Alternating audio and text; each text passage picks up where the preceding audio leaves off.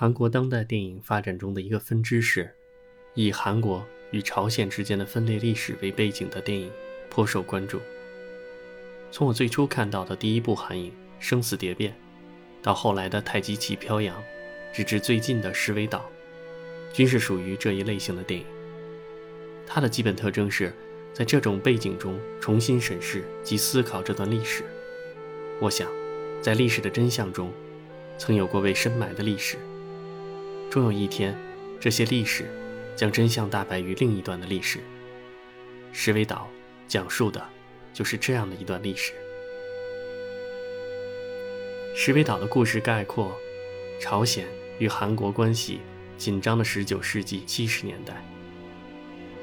韩国为了报复朝鲜训练组织的31人特工进入韩国刺杀总统朴正熙的事件，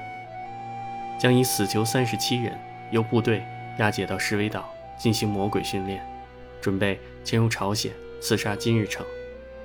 在军事训练过程中，部队与特工们产生了感情，就在特工出发的当晚，命令突然被取消，这样特工们又回到石尾岛等候再一次的命令。取消的原因是政治气候的变化。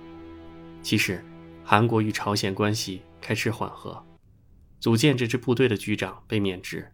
而且下面下令除去这支部队，因为他们已经没有了用处。负责训练这支部队的司令官不愿意亲手屠杀已有感情的特工，引枪自尽。愤怒的特工们消灭了岛上驻扎的部队，劫了一辆客车开往青瓦台，欲质问公道何在，路上被当局部队拦截，特工们释放了车上的乘客，集体引爆手雷自尽。石尾岛却有这样一段的历史，这段历史是在金大中任韩国总统时被披露。我得承认，我一般情况下对于国产的战争题材的电影是较为反感的，他们的特征是人物已经是一种政治符号，电影中的阵营也是黑白泾渭，主题仍然是最后取得了伟大的胜利。然而韩国的战争电影中较为注重的并非历史画面的营造，而是以人物来反映时代。有时候我在想，在战争电影中是人物重要还是历史重要呢？我最终得出的结论是，战争或是其他仅是一种背景而非主题。无论是哪一种类型的电影，它的最后目的都不过是展现一种人性。这部电影没有一个女主角，绝大部分的场景都处于一个叫做石尾岛的小岛上。在看这部电影时，可以将之划分为两个主要内容：一是在石尾岛上发生的一切；二是离开石尾岛之后的结局。这种有些牵强的人为划分对于理解电影的艺术有一种作用，即只有前面的部分成功了，才能带来后面部分的令人真正信服。这部电影在电影技巧上没有更多的进行探索，它更多通过的是演员的精彩演绎来完成。它通过岛上训练这一个过程极其丰富地展现了人物的基本轮廓，他们从死囚、社会渣子，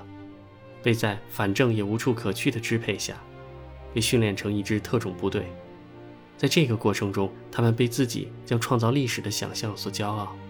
认为将留存于历史和人们心目中。我不能说这是一种愚民政策下的成功，我只能说无论时代背景如何，人终究是人，而不是没有情感的石块。在前半部分中并无涉及到更多的政治因素，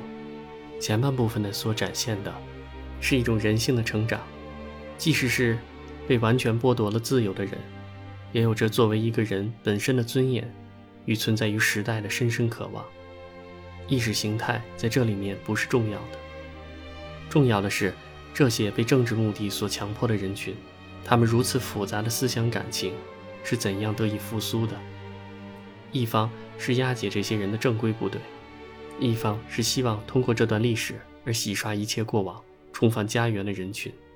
在这个特殊的管制过程中，在一个岛屿上建立起可以令人相信的感情。电影的戏剧性冲突上的处理是每一部电影都在运用的手段，它是通向人物性格展现的高潮的必经之路。这部电影同样在这一点上达到了相当的成功。出发前的痛饮，高唱国歌的气概，大海中命令被突然取消的不可置信，重回示威岛的无所适从，部队军官与上层的对话，一点点将故事推向了命运的高潮，直至部队军官不愿意下手，故意让死囚听到真相。这个时候达到了整个故事残酷的高潮，要么被部队消灭，要么消灭掉部队。这个时候他们没有了第二个选择。每一个人都有质问的尊严，为什么不将我们除去？而怀着再生的希望的时候，却又要来消灭我们。原来我们是没有存在过的人。真正的真相是，无论如何，我们都是在这个世界上消失了的人。我们最后的路都是死亡。在这样的情境中，整体性的愤怒火山爆发。我们要去问个明白，问清楚我们不明白的问题，去总统所在的青瓦台，就这样走向了死亡，也只有这样走向死亡。电影的最后也成为一个最感动人的画面。这些未曾存在于世界的人，为人证明自己的清白，以自己的血在这辆车上写下了他们的名字，高喊祖国统一万岁，扑向了手雷。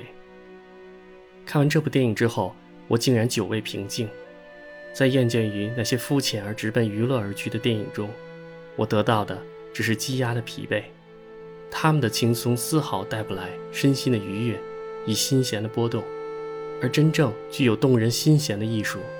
无不是将目光专注于人性本身的那些电影。鲜活的面庞上写着无数的故事与情感，在命运的河流中怎样闪现人性的光芒，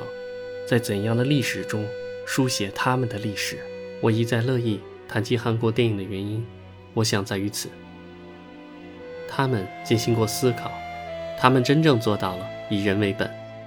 所有重大的事件在电影中不过表现在一双双眼睛中而已。无怪乎有一位电影评论家说，我喜欢看着那些演员的眼睛，在那里面我看到了许多电影。我想他说得很对，一部电影若没有演员的倾泻的情感，那它就只是一个可以流动画面的万花筒，而称不上电影。